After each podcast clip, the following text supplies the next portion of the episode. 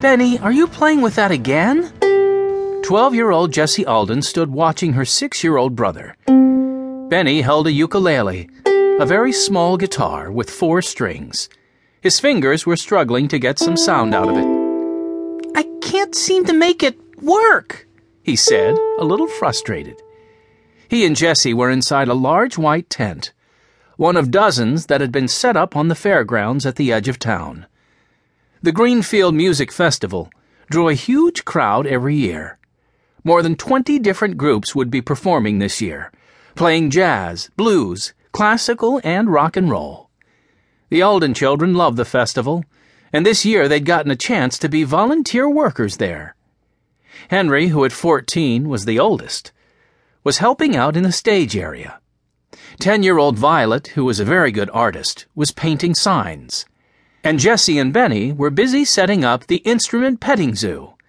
It was a special tent run by Mr. Lessinger, who owned a music store in Greenfield, and it was one of the most popular features of the festival.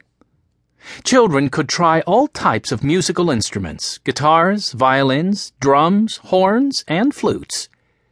Benny shook his head and laughed. I'm never going to be able to play this.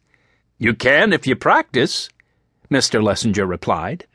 He was a cheerful, older man with white hair and glasses, and he loved helping children discover the joys of music. It takes time, Benny, he continued. Don't be discouraged. The greatest musicians in the world couldn't play a note when they started. Really? Benny asked. That made him feel better. Most of the instruments were set neatly on their stands and their cases were stacked in the corner out of the way. Looks like you've made some good progress since I was last here, said Mr. Lessinger. We're just about finished, Jessie replied. We just need to make sure everything's in tune.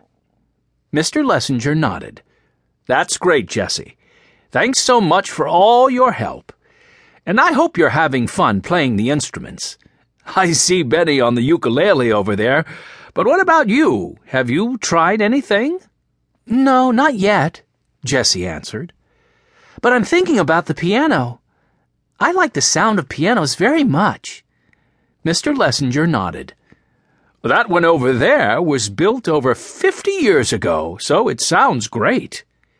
Jessie seemed puzzled by this. I don't understand. Doesn't it sound worse as it gets older? Doesn't it wear out? Oh, no, Mr. Lessinger replied with a smile. Many instruments get better with age. They've been played so much that everything gets sort of broken in.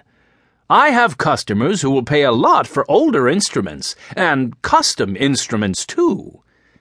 What does custom mean?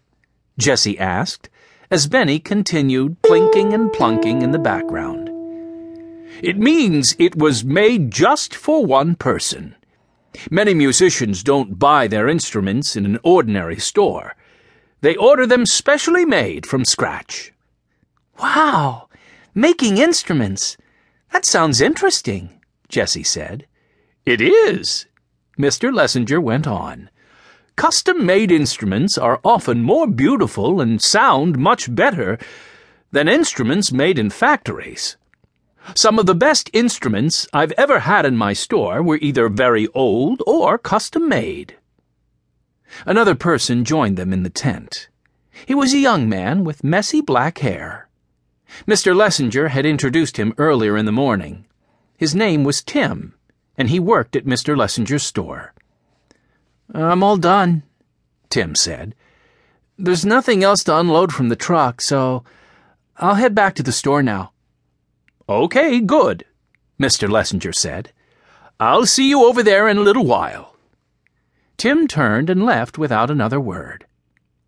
When the Aldens had first met him, he hadn't seemed very friendly. He just nodded, but didn't say hello. And he didn't speak to Jessie or Benny when he carried the instruments from his truck to the tent. Maybe he was just the quiet type, Jessie thought. After Tim left, Jessie busied herself tuning the guitars. She had to use something called a pitch pipe, which had six short silver tubes sticking out of it, three on each side.